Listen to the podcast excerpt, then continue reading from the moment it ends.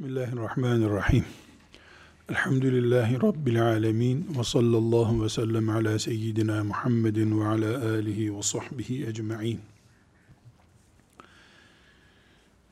Bir hadis-i şerifi hayatımıza uyarlamak için şimdi okuyacağız inşallah.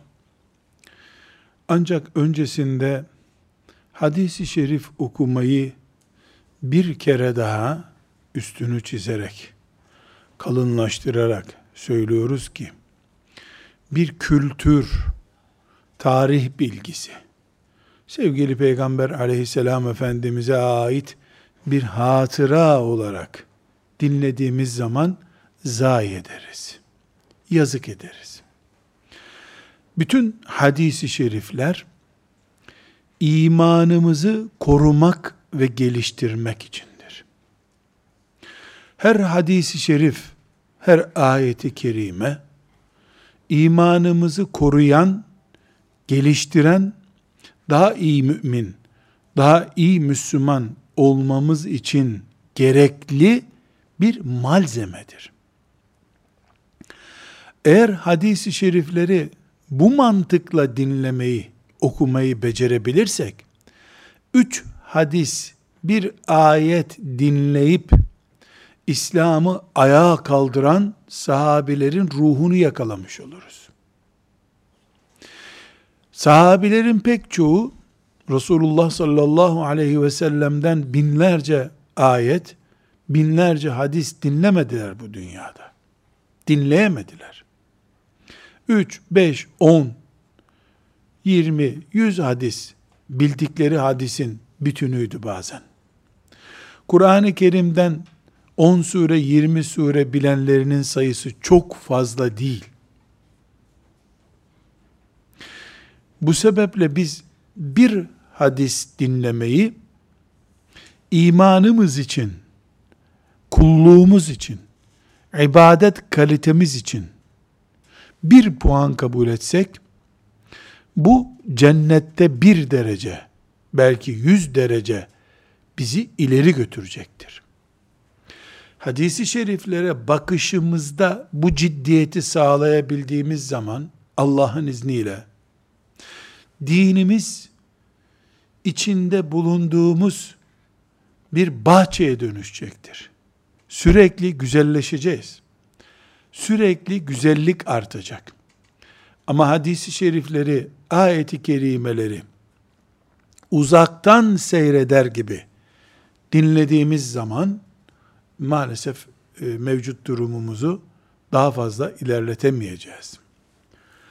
Kaldı ki sanki hep hadis dinliyoruz, ayet dinliyoruz da olmuyor gibi ben söylemiş oldum.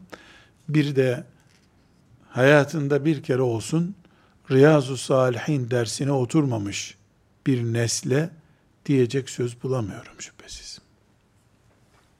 Şimdi hadisi şerifimize gelebiliriz. İnşallah bu ciddiyetle, bu heyecanla dinleyip Rabbimizin lütfu ile bu hadisten sonraki İslam dönemimiz, bu hadisi dinledikten sonraki mümin yaşantımız diye bir ivme kazanacağız. Rabbimin lütfu ve keremiyle.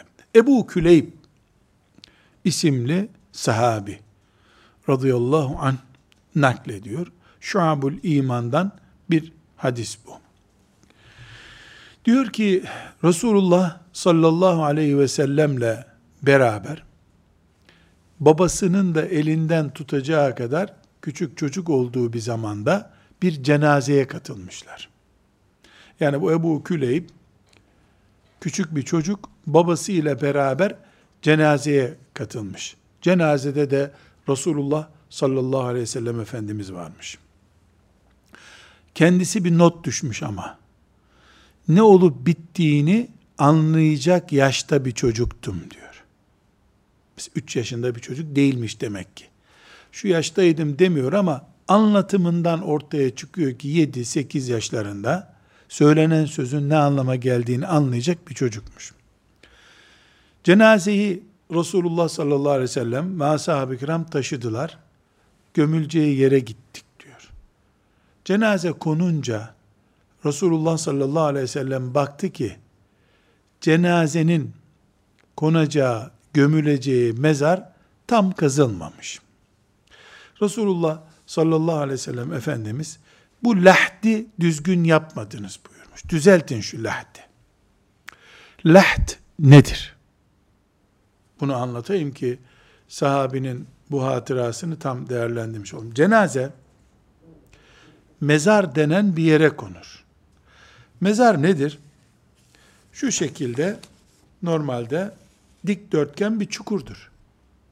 Bir insan boyu kadar olur yüksekliği. Yani 150 santim kadar yaklaşık olarak dikdörtgen bir insanın içine gömüleceği bir yer. Sıradan mezar bu şekildedir. Ve insan oraya konduğunda sağ yüzü, sağ omuzu kıbleye gelecek şekilde olur mezar. O çukurun en dip kısmında, mesela çukur 100, mezar dediğimiz çukur 150 santimse derinliği, son 50 santimi sağ taraftan içeri doğru oyulur. Mezara konan ölünün sağ omuzu o oyulmuş, içeri doğru 20-30 santim kadar oyulur. O oyulmuş tarafa doğru konur, sol omuzundan sanki kıbleye dönmüş gibi olur. O oyuk kısma, yani çukur aşağı doğru inmiş, ondan 30-40 santim yukarı doğru oyulup, sağ omuzu sanki oraya girecekmiş gibi konan bölüme lahd denir. Kafirlerin mezarı ile Müslümanların mezarı arasındaki farkın toprak olarak görüntüsü budur. Lahd farkı vardır. Efendimiz sallallahu aleyhi ve sellem geldiğinde bakmışlar ki o lahdi böyle eğri büğrü kazmışlar.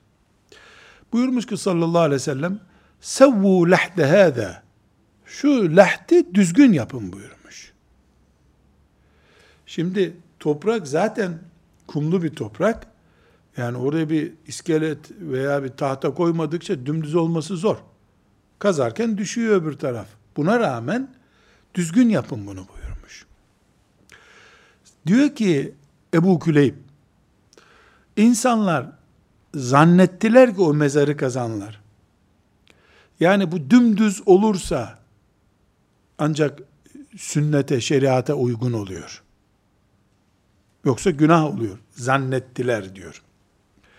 Efendimiz sallallahu aleyhi ve sellem onların böyle anladığını, yanlış anladıklarını, yani şu lahdi, içeri doğru giren o oyuk kısmı düzgün yapın buyurduğunun, yani başka türlü haram buraya cenaze koymak gibi yanlış anlaşıldığını görünce sallallahu aleyhi ve sellem Efendimiz buyurmuş ki, ben de biliyorum, ölüye bir faydası yok bunun eğri düzgün olmasının.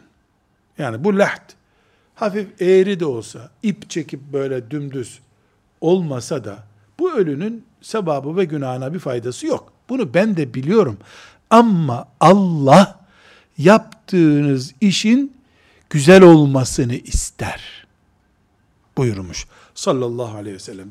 Şuabul İman, Beyhaki'nin Şuabul İman isimli kitabında 4932. hadisi şerif bu. Bu hadis neyle ilgili? Cenazelerle ilgili. Mezarda lahd olursa Müslüman mezarı olur, onunla ilgili.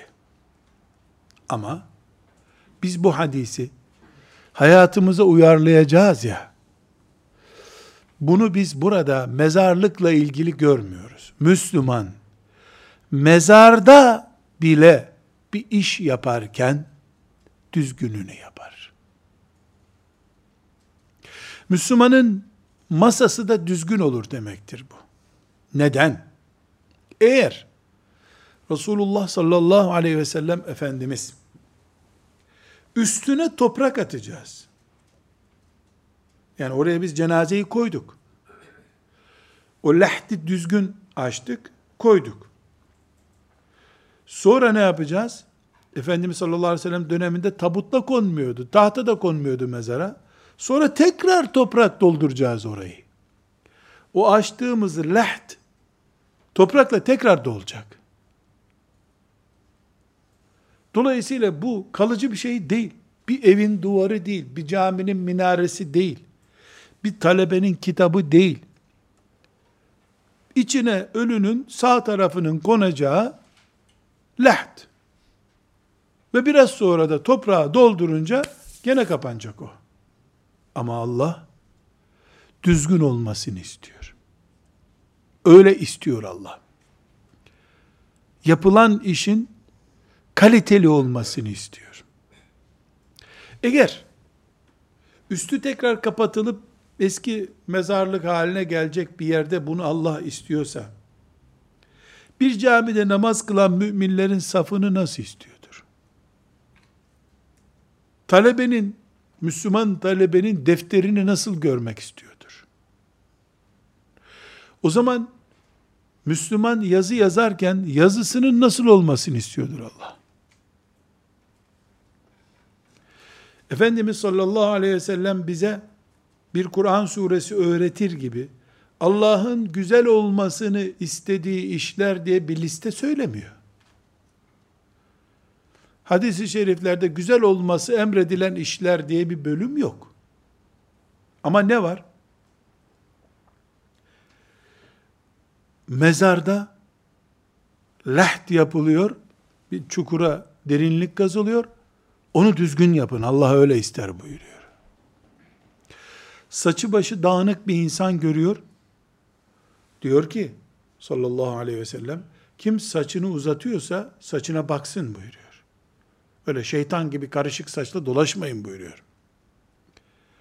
Saçı başı taranmamışı şeytan başına benzetiyor. Şeytanın öyle saçı var manasında değil. Çirkinlik olarak anlayalım diye. Şimdi mezardaki görüntüyü Efendimiz sallallahu aleyhi ve sellem güzel istiyorsa, üstüne toprak koyup kapatacağız ama. Koyduğumuz cenaze de orada çay içmeyecek. Yani adamın görüntüsünü bozmayın, duvarı düzgün yapın buyurmuyor. Üstüne toprak atıp kapatacağız. Ama ne buyuruyor? Allah burada bile yaptığınız işin düzgün olmasını, eksiksiz olmasını ister. Düzgün iş ne ediyor dinimiz? Kurala uygun, eksiksiz, göz zevkine zarar vermeyen şey demek. Biz sanata tapınacak, sanat eserini ibadet kabul edecek bir din değiliz. Ama yaptığımız işin düzgün olmasını isteyen bir diniz.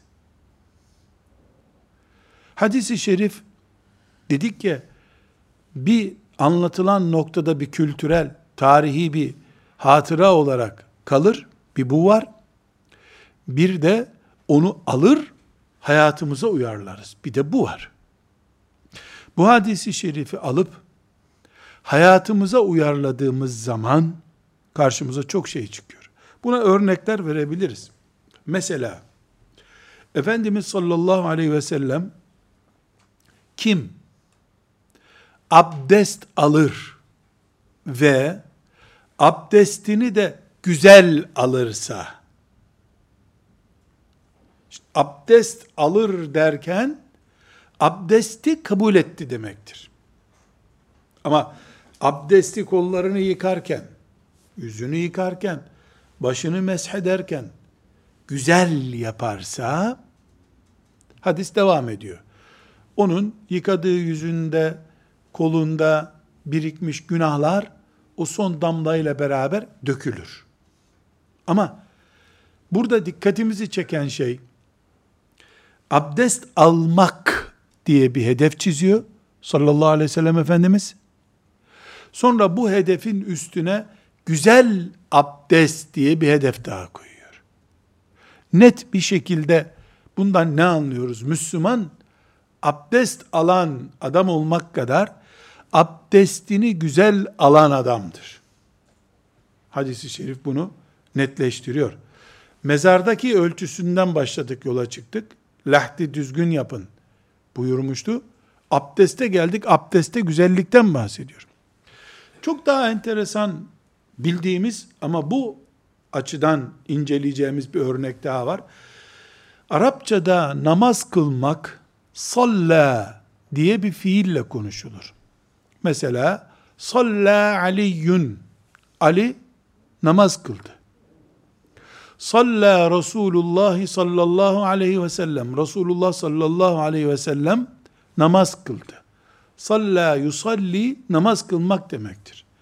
Musalli namaz kılan insan demektir. Cenazenin namazının kılındığı yere de musalla deniyor. Bayram namazı kılınan yere de musalla deniyor. Salat diye bir fiil var, budur. Ama Kur'an bu fiili kullanmaz. Ekame yukimu ikameten diye bir fiil kullanır. Ekimussalah, namaz kılın der. İkame fiiliyle de. Namazın başladığını gösteren sünnete de namaz ikameti diyoruz. Namaz için bir ezan okunuyor. Vaktin geldiğini gösteriyor. Namazın başladığını gösteren Allahu Ekber, Allahu Ekber, Allahu Ekber, Eşhedü la ilahe illallah diye müezzinin yaptığı işe de ikamet getirdi diyoruz. Ekame fiilinin hiçbir şekilde kılmakla bir alakası yoktur. Namaz kılmak diye bir kavramı yoktur. Ama Kur'an özellikle namazı ikame etmekten söz ediyor. Namazı ikame etmek ne demek? Namaz kılmak ne demek? Abdest için ne buyurmuştu Efendimiz? Abdest aldı ve abdestini güzel aldı demiş. Namazın ikame edilmesi niye diyor Kur'an? Çünkü paldır küldür kırmaktan söz etmiyor Kur'an-ı Kerim. Namazı ikame etmek, bir şeyi dimdik yapmak demek. Dolayısıyla namaz kılın dediği zaman Kur'an-ı Kerim, kılın verin, nasıl kılarsanız kılın olur. Bu mantıkla bakıldığında tabi. Namazı ikame edin, akimussalah, namazı ikame edin buyurduğu zaman Allah, en güzelini yapın, dimdik bir namazınız olsun buyurmuş olur. Mezarlıktaki kalite arayışını abdeste görüyoruz ve aynı şekilde namazda görüyoruz. Kılıverin şu namazı değil, hakkını verin şu namazın. Onun için de rükûden kalkıp Semiallahu limen hamideh deyip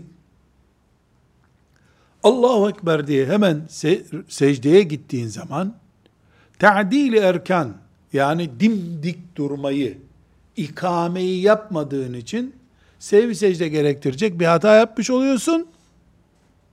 Hatta buna farz diyen Ebu Hanife rahmetullahi aleyhe göre namazın iptal oluyor.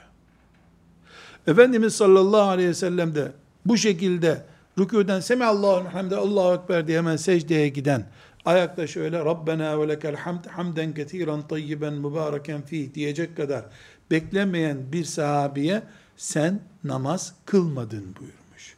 Kıldım ya Resulullah demiş. Kılmadın demiş. Git bir daha kıl. Bir daha kılmış, gene kılmadın demiş. Nasıl doğrusu bunun sorunca bunu tarif etmiş. Kalktın mı rükûden? Şöyle bir, sanki ayakta Fatiha okuyacakmış gibi bir soluklan, Allahu Ekber, secdeye öyle git buyurmuş.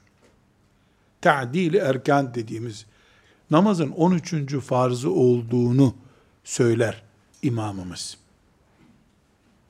12 farz ama bu ittifak edilmediği için bunda bu uslupla 13. farzı olarak saymıyoruz.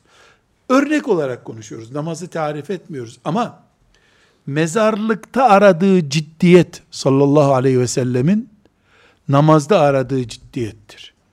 Ya da namazda aradığı o ciddiyeti abdeste ve mezarlıkta da istiyor. Bir başka hadisi şerif daha şimdi görelim. Ölen bir Müslüman cenazesi yıkanır, kefenlenir ve mezara konur cenaze namazı ile beraber. Kefen nedir? Kefen,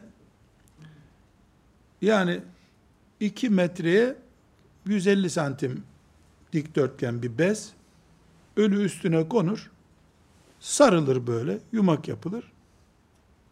Bir daha ikinci ve üçüncü, 3 beze, kadınsa 5 beze sarılır. Yani şu kağıdım benim kefendir. Ölü ortasına konur. Buradan kapatılır. Başları da bağlanır ve mezara konur. Kefen. Bilemedin 3 ay sonra çürüyecek o bez. Hadi 4 ay sonra. 4 ay sonra onun ipleri bile kalmaz mezarda. Rutubetli bir yere rastladıysa bitti. Rutubetsiz yer olursa 2 sene sonra bitti. Çürümese bile böcekler yiyecek onu. Adamdan önce o kefeni yiyecek böcekler ki sonra insanın cesedine gelsinler. Ne diyor Efendimiz sallallahu aleyhi ve sellem? Beyaz olsun kefen buyuruyor. Beyaz olsun. Daha şık duruyor. Sonra da buyuruyor ki, bir mümin kardeşinizi kefenlerken güzel kefenleyin buyuruyor. Çuval bağlar gibi bağlamayın öyle. Ya Allah, ya Allah, Peygamber aleyhisselam damat giydirir gibi, geline elbise giydirir gibi ölülerinizi giydirmekten söz ediyor. Bu dinin mensuplarının camisinde eğri saf olabilir mi?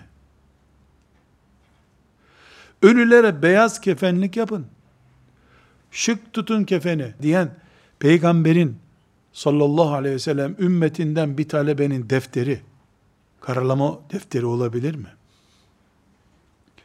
Kütüphanesinde toz toprak olabilir mi? Böyle bir Müslümanın, yani bu peygamberin dinine iman etmiş bir Müslümanın evinde nereye neyin koyduğunu bilemediğin bir karışıklık olabilir mi?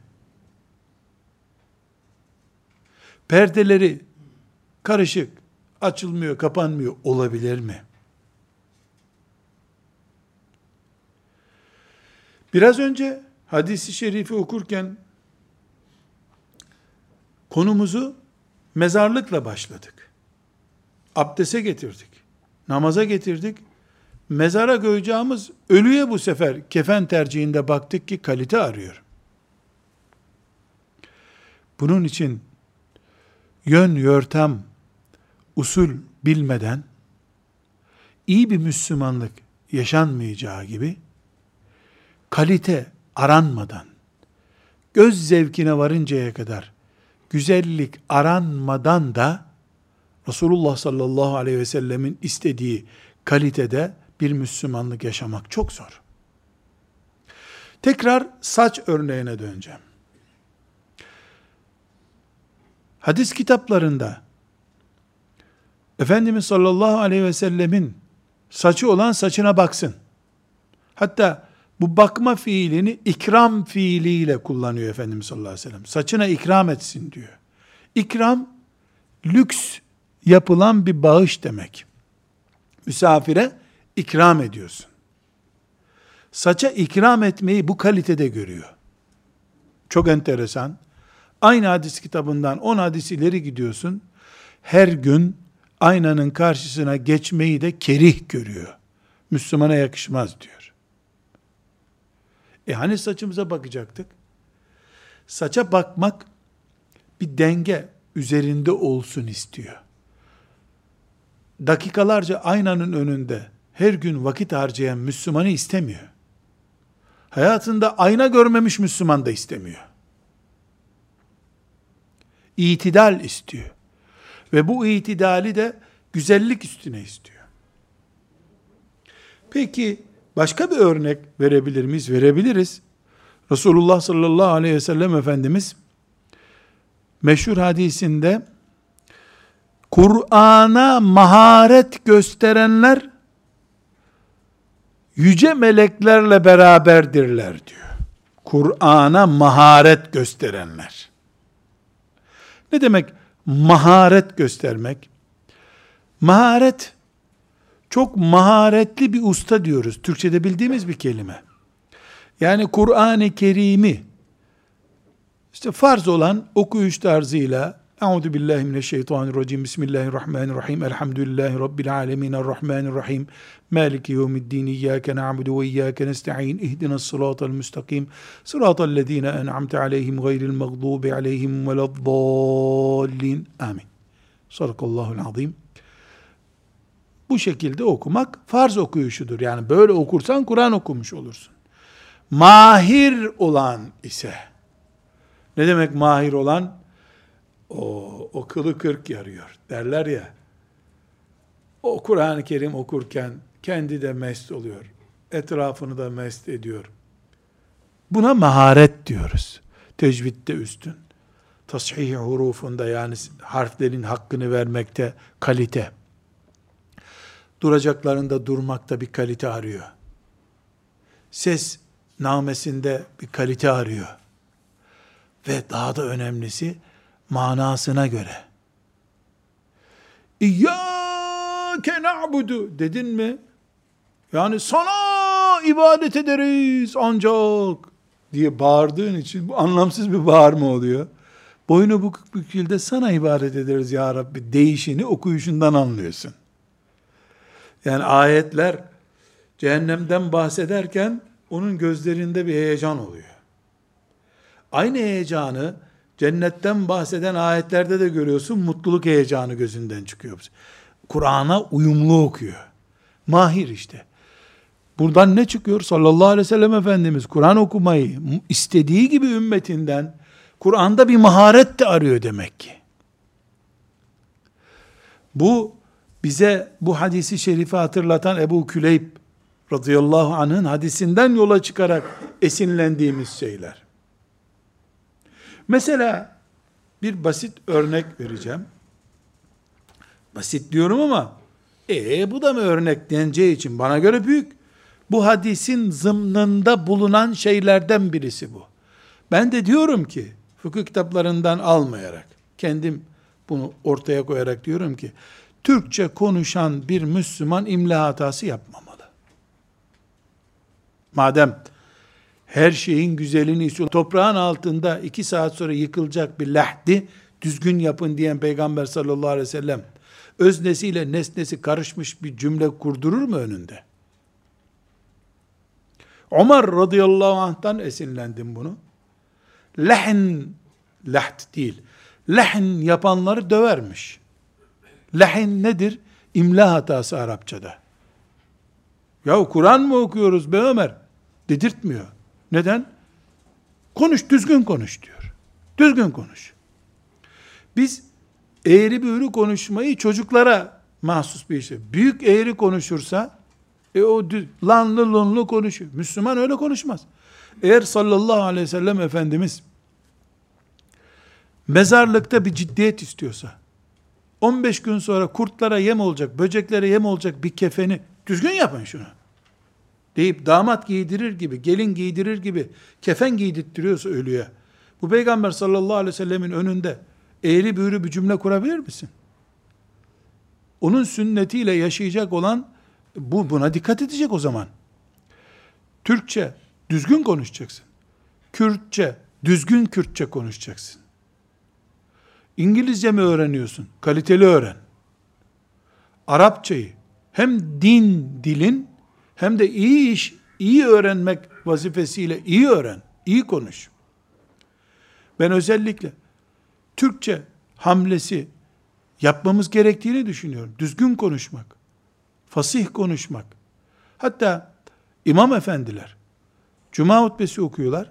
Okudukları hutbeyi cuma namazına çıkmadan önce 2-3 kere, hatta gerekiyorsa bilhassa son ilk 10 senesinde acemi olduğu dönemlerde ise camiye kimse gelmeden önce caminin kapısını kapatıp minbere çıkıp sanki cemaat varmış gibi bir okuyup bir inip, hatta kendisini telefonuyla kaydedip tekrar bir izleyip bu ses tonu yanlış olmuş çıkıp bir daha okuyup bütünü bir A4 kağıdındaki yazıyı okuyacaksın. Virgül nerede, nokta nerede, ünlem konmuş, bazı kelimelerin kalın punto yapılmış. İmam Efendi'nin hiçbirinden haberi yok. Dümdüz gidiyor. Hani böyle santralleri arayınca bir robot cevap veriyor ya, belli şeyler, şu anda şuraya geldik, buraya geldik diye anons, robotun anons yapar gibi hutbe okunur mu? Belki insanlar, sen o hutbedeki ünlemlere, vurgulamalara dikkat etseydin, daha fazla etkileneceklerdi hutbenin muhteviyatından. Madem hutbe ibadettir, cuma namazının erkanından bir ibadettir, 5 dakikada orada metin okunuyor, o metni sen niye abur cubur okuyorsun? Çocuklarımızla konuşurken, insanlarla konuşurken, üstümüze başımıza dikkat ettiğimiz gibi, ağzımızdan kullandığımız Türkçe'ye de, Türkçe konuşuyorsak tabi, Türkçe'ye de dikkat etmemiz lazım. Kürtçe konuşuyorsan Kürtçe'ye dikkat et. Latince konuşuyorsan Latince'ye dikkat et. Çünkü Allah yaptığımız işin güzel olmasını istiyor. Efendimiz sallallahu aleyhi ve sellem öyle buyuruyor. Yaptığınız işin iyi olmasını istiyor. Mezarda öyle istiyordu. Bu mezarı unutmuyoruz. Bu mezarı unutmuyoruz. Hatta bu mezardaki lahdin ne olduğunu internete yazıp görseller bölümünde bir bakın, lahd denen şey, yani emin olunuz insan hadis olmasa orada da bu kalite aranmaz, israf, vakit israfı deyip kestirip atar.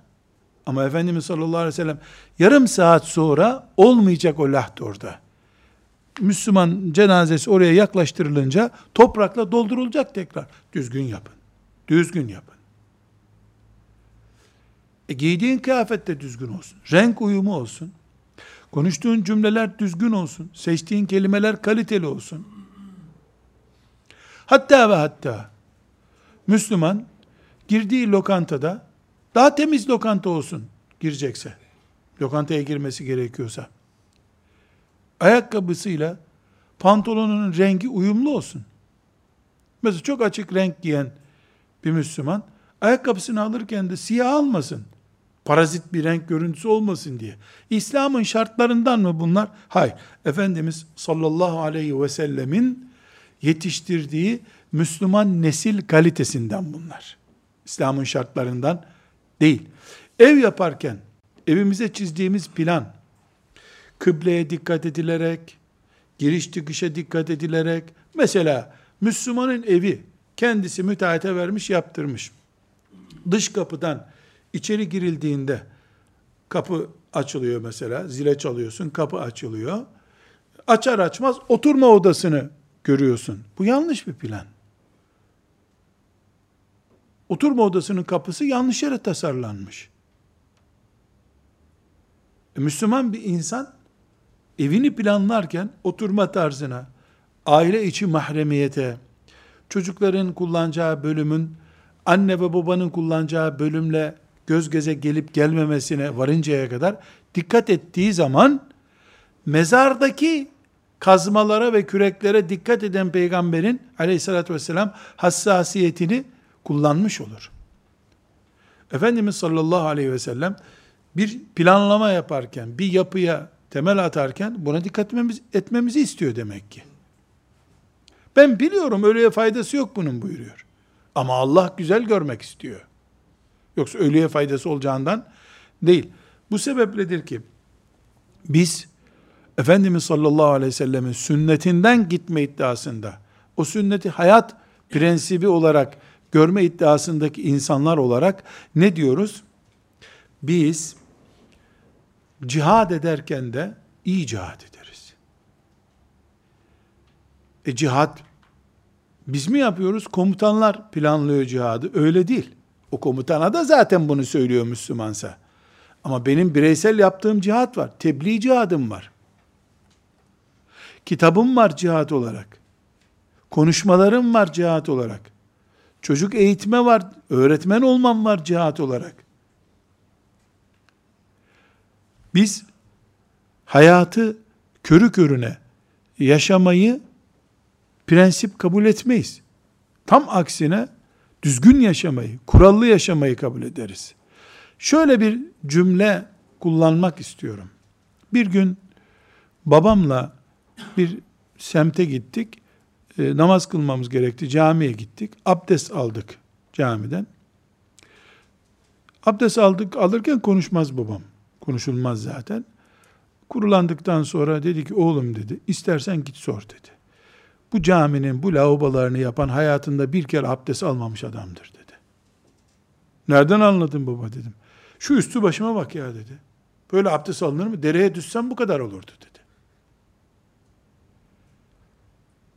Kendisi abdest almamış bir adam, dikkatsiz vermişler mermerce orada doğramış yapmış. Ben de dedim ki onun ne kabahati var dedim. Abdesti birine yaptırsaymış cami derneği dedim. Ben bilmem, ben şikayetimi yaptım dedi. Müslümanın yaptığı abdestlik lavabo da belli olur. Mesela Müslümanın evinde abdest alıyoruz. Ya elini koyup abdest suyu alman mümkün değil. Muslukla lavabo arasında 3-4 santim bir şey kalmış. Ayağını koyup nasıl yıkayacaksın burada? Demek ki bu Müslüman ayağını yıkamıyor, abdest almıyor. Dünyanın hangi dönemindeyiz? 1001 çeşit musluk var. Bir tane ayağını... Yani Müslümanın evinde lavabo üstüne su sıçratmaması lazım. Bizde ma-i müstahmel diye bir sorun var. Abdestimiz, namazımız açısından bir kural. Ma-i müstahmel, su sıçraması diye bir mesele var bizde. İğrenip iğrenmeme değil.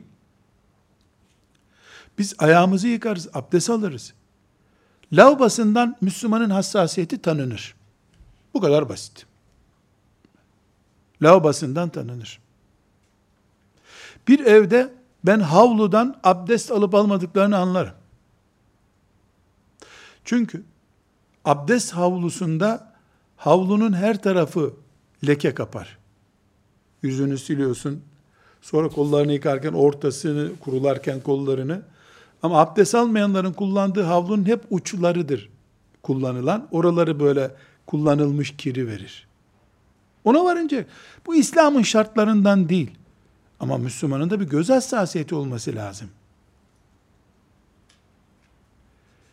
Biz Müslüman olarak cihad ederken, hangi türüyle yapıyorsak cihadı, en iyisini yaparız. Resulullah sallallahu aleyhi ve sellemin emrini biliyoruz. Keskin bıçakla hayvan kesin buyuruyor. Ya hayvan zaten ölüp gidiyor. Hayır, keskin bıçakla kesin. Ona ruh veren Allah, o anda bizim hassas olmamızı, bıçağımızın keskin olmasını istiyor. Hayvana eziyet ederek yatırmayın hayvanı buyuruyor. Eziyet etmek caiz değil hayvana. Zaten ölüyor, ölümden daha büyük eziyet var mı? Dedirtmiyor. Ölmüş bir adamın kefenine kravat mı takacağız biz? Yok. Ama siz üzerinize düşen nedir? Kefeni düzgün yapmaktır. Sen hele bu vazifeni yap. Gerisine karışma. Bundan çok net ne ortaya çıkıyor? Demek ki biz abdest alırken, laht kazarken, konuşurken, Allah böyle istiyor diye kaliteyi aradığımız zaman ibadet durumundayız. Onun için ben derim ki, bir arabanın park ediliş tarzından sahibinin ehli sünnet olup olmadığını anlayabilirim ben. Ehli sünnetse düzgün park etmiştir. Düzgün park nedir? Tekerin biri kuzey, biri güneye bakmıyordur. İkinci şahıs buraya rahat araba park edebilecek mi, edemeyecek mi ona dikkat etmiştir. 10 santim daha geri geleyim, öndeki bir arabalık daha yer açılsın düşünmüştür. İnsanların geçtiği bir yaya kaldırımını işgal etmemeye dikkat etmiştir. Ehli sünnet ne demek? Sünnete göre yaşayan mümin demek. Kafasını değil, Peygamber sallallahu aleyhi ve sellemin nezaketini ölçü alan insan demektir. Slogan ehli sünneti değil, hayatta yeri olan ehli sünneti konuşuyoruz. Dolayısıyla otoparkından Müslüman tanınabilir. Ehli sünnet bir insan, misafirini karşılarken ve gönderirken anlaşılabilir. Çünkü Efendimiz sallallahu aleyhi ve sellem misafirini kapıya kadar yolcu ederdi. Hadi sana güle güle demezdi. Bu Müslümanın nezaketine uyarlanmış olur. Riyaz-ı Salihin okumuş olsa bir Müslüman, yürüyen bir meleğe dönüşür. Tatbik ederse oradaki hadisleri. Kalbinde bir incelik olur. İnce bir Müslüman olur. Narin bir Müslüman olur. Biz kaliteyi ihmal edemeyiz. Bir insanın hakkında musalla taşında umumiyetle iyi çok iyi adamdı, Allah rahmet etsin demek adettir. İmkanım olsa ben bu iyi sözünü hanımlarına sorarım. Kocan nasıl bir adamdı derim. Ama bunu cenazeden şöyle bir ay sonra filan. O gün mecbur iyiydi diyecek. Çünkü zaten gözü yaşlı. Neden? Çünkü bir insanın ince ayrıntılarını eşi bilebilir. Karısı veya kocası. Ya camide sen bunu öğle namazında bazen görüyordun. Ne biliyorsun iyi adam olduğunu? Mecbur iyiydi işte. Ne diyor? Yani kötülüğünü bilmediğin adam iyi adamdır demek gerekiyor, öyle diyorsun. Ama eş çok şey biliyor. Dolayısıyla biz nikahla helal ettiğimiz eşlerimizi, birbirimize nikah vesilesiyle helal ettiğimiz eşlerimizi Resulullah sallallahu aleyhi ve sellemin tavsiyesine uyup kaliteli bir eş, kılıbık veya kadın açısından bakıldığında cariye gibi anlamında değil, hakkı hukuku yedirmeyen ama eş misyonuna geldiğinde her türlü nezaketin sahibi Müslüman olursak, sünnete ehil bir Müslüman olarak yaşamış oluruz. O zaman hadis-i şerifler bizi terbiye etmiş olur.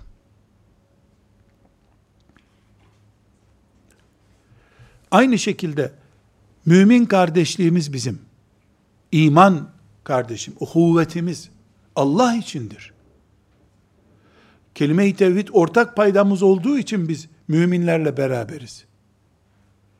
Neden bu beraberliğimizdeki kalitede bir hedefimiz olmasın? Ben bir müminin bir mümine götürdüğü hediyeden onun kalitesini ölçebilirim. Mecbur olmadığın halde hediye alıyorsan çöpe atılacak bir şeyi niye hediye olarak veriyorsun mümine? Evine aldığın şeyden hediye olmalı. Ucuz alma hediye.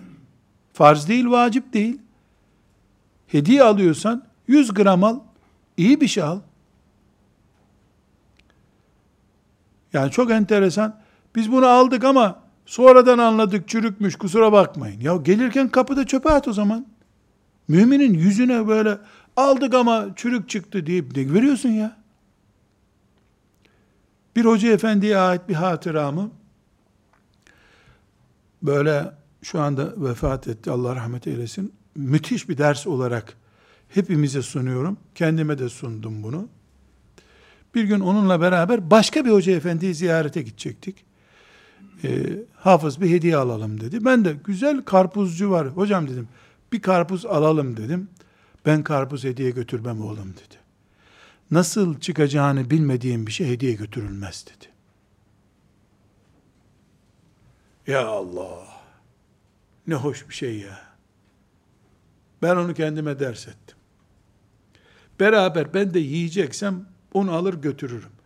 Ama ben çıkacağım, karpuz orada kalacak, kesecekler onu. Ya benim bir kabahatim yok belki ama çöpe atacaklar, hediye atılmaz, atılır. Niye bu neden? Karpuz kaç para? 10 lira. 10 liralık güzel bir bisküvit alırsın. O da aynı şey. Ben bu nasihatten çok etkilendim. Çok. Ve bu etkilendiğim şey beni sünnete götürdü. Bütün alacağımız 10 liralık bir hediyeydi. Nitekim onunla beraber girdik markete. Marketten böyle bisküvit gibi bir şeyler aldı. Hiç olmasın bunların bozuk çıkma ihtimali yok dedi. Çocuklara verirler bunları dedi. Demek ki Müslüman kalite peşindedir. Hediye verirken de kalite peşindedir. Tebessüm ederken de kaliteli güler Müslüman. Kahkahayla gülmez. Şahsiyetini rencide edecek bir gülücükle gülmez. Tekrar vurguluyorum. Biz becerip de Resulullah sallallahu aleyhi ve sellemin hadisi şeriflerini şöyle günlük hap gibi alabilseydik. C vitamini hapı alıyoruz ya kışın mesela. Öyle bir alabilseydik. Her hadis bizi dünya düzeyinden melek düzeyine doğru kaldıracaktı. 100 hadis dinleyen Müslüman, 80 hadis dinleyen Müslümana göre yürüyüşünden bile fark edilecekti. Ya bu Müslüman en az 200 hadis dinlemiştir. Nereden anladın? Camiye girerken kimsenin omuzlarına basmadan ön safa gitmeye çalıştı adam ama bu kapıdan girdi, ta öbür tarafa orada boşluk var diye oradan gidip böyle öne doğru geçti. Normal bir ara boşluktan geçebilirdi ama ezmeyeyim, Müslümanlara eziyet etmeyeyim düşündü. Hadis çünkü ne diyor? Sizden biriniz camiye gelince Müslümanların böyle omuzunu ezerek öbür tarafa geçmesin buyuruyor. O hadisi dinlediği için Müslüman demek ki bir hadisten yüzüne yansıyan bir feraset, bir nezaket, bir farklılık oluyor demek ki.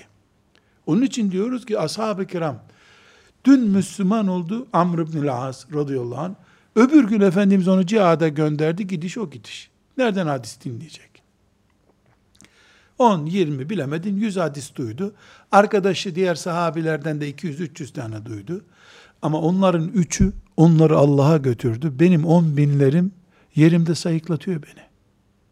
Çünkü onlar hayat veren bir aspirin gibi, bir ilaç gibi içine sindirdiler onu. Ben o kaliteye ulaşamadım. Ben de ilim için, ders yapmak için, bir konuyu tamamlamamak için, bitirmek için belki okudum. Aramızda bu fark durduğu sürece de sahabiyle, Allah onlardan razı olsun, onlar mezarlıkta aldıkları dersi biz camide alamıyoruz bu sefer. Efendimiz sallallahu aleyhi ve sellem mezarlıkta lahdi gösterip hayatı öğretti onlara. Biz caminin kürsüsünden okunan hadisleri, masada okuduğumuz Riyaz-ı Salihini anlayamıyoruz. Ama bu böyle devam edecek diye bir kural yok. Biiznillahü teala. Bugün istiğfar edip ya Rabbi böyle gafil davranmayacağım ben. Peygamberinden ne duyduysam onu nefes alır gibi içime sindireceğim desek Allah elbette latiftir, kerimdir. Allah veriyor. Bedevi Araplar olan sahabeye verdi de biz Müslümanların çocuklarıyız. Elhamdülillah doğduğumuzda kulağımıza ezan okundu. Kimi sahabi 60 yaşında duydu o ezanı. Kimi 70 yaşında duydu. Ezan duymadan bir ömür geçirdiler. Allah sesini duymadan putların önünde bir ömür geçirdiler. Bu hadisler, bu ayetler onları mükemmel adam yaptı. Adamlıkları da standart olarak melekler standardıydı. Meleklerle yarıştılar ya. Melekler peşlerinden koştu. Osman ibn Affan'ın adını melekler utanarak, ondan haya ederek zikrettiler. Bu bizim için olmaz bir şey değildir. Yeter ki biz Resulullah'tan geldi bu hadis sallallahu aleyhi ve sellem dendiğinde bütün kulaklarımızı, bütün gözlerimizi açmayı becerelim. Açık bir göz, açık bir kulak, açık bir yürekle Resulullah dedi ki, dediği zaman Ebu Küleyb radıyallahu anh ne dedi, ne buyurdu diye yöneldiğimiz zaman o bedevi Araplara, cahiliyede yaşamış putperest adamların çocuklarına rahmetinin kapısını açan Allah bize haydayı açacak. Sallallahu ve sellem ala seyyidina Muhammed ve ala alihi ve sahbihi ecma'in velhamdülillahi rabbil alemin.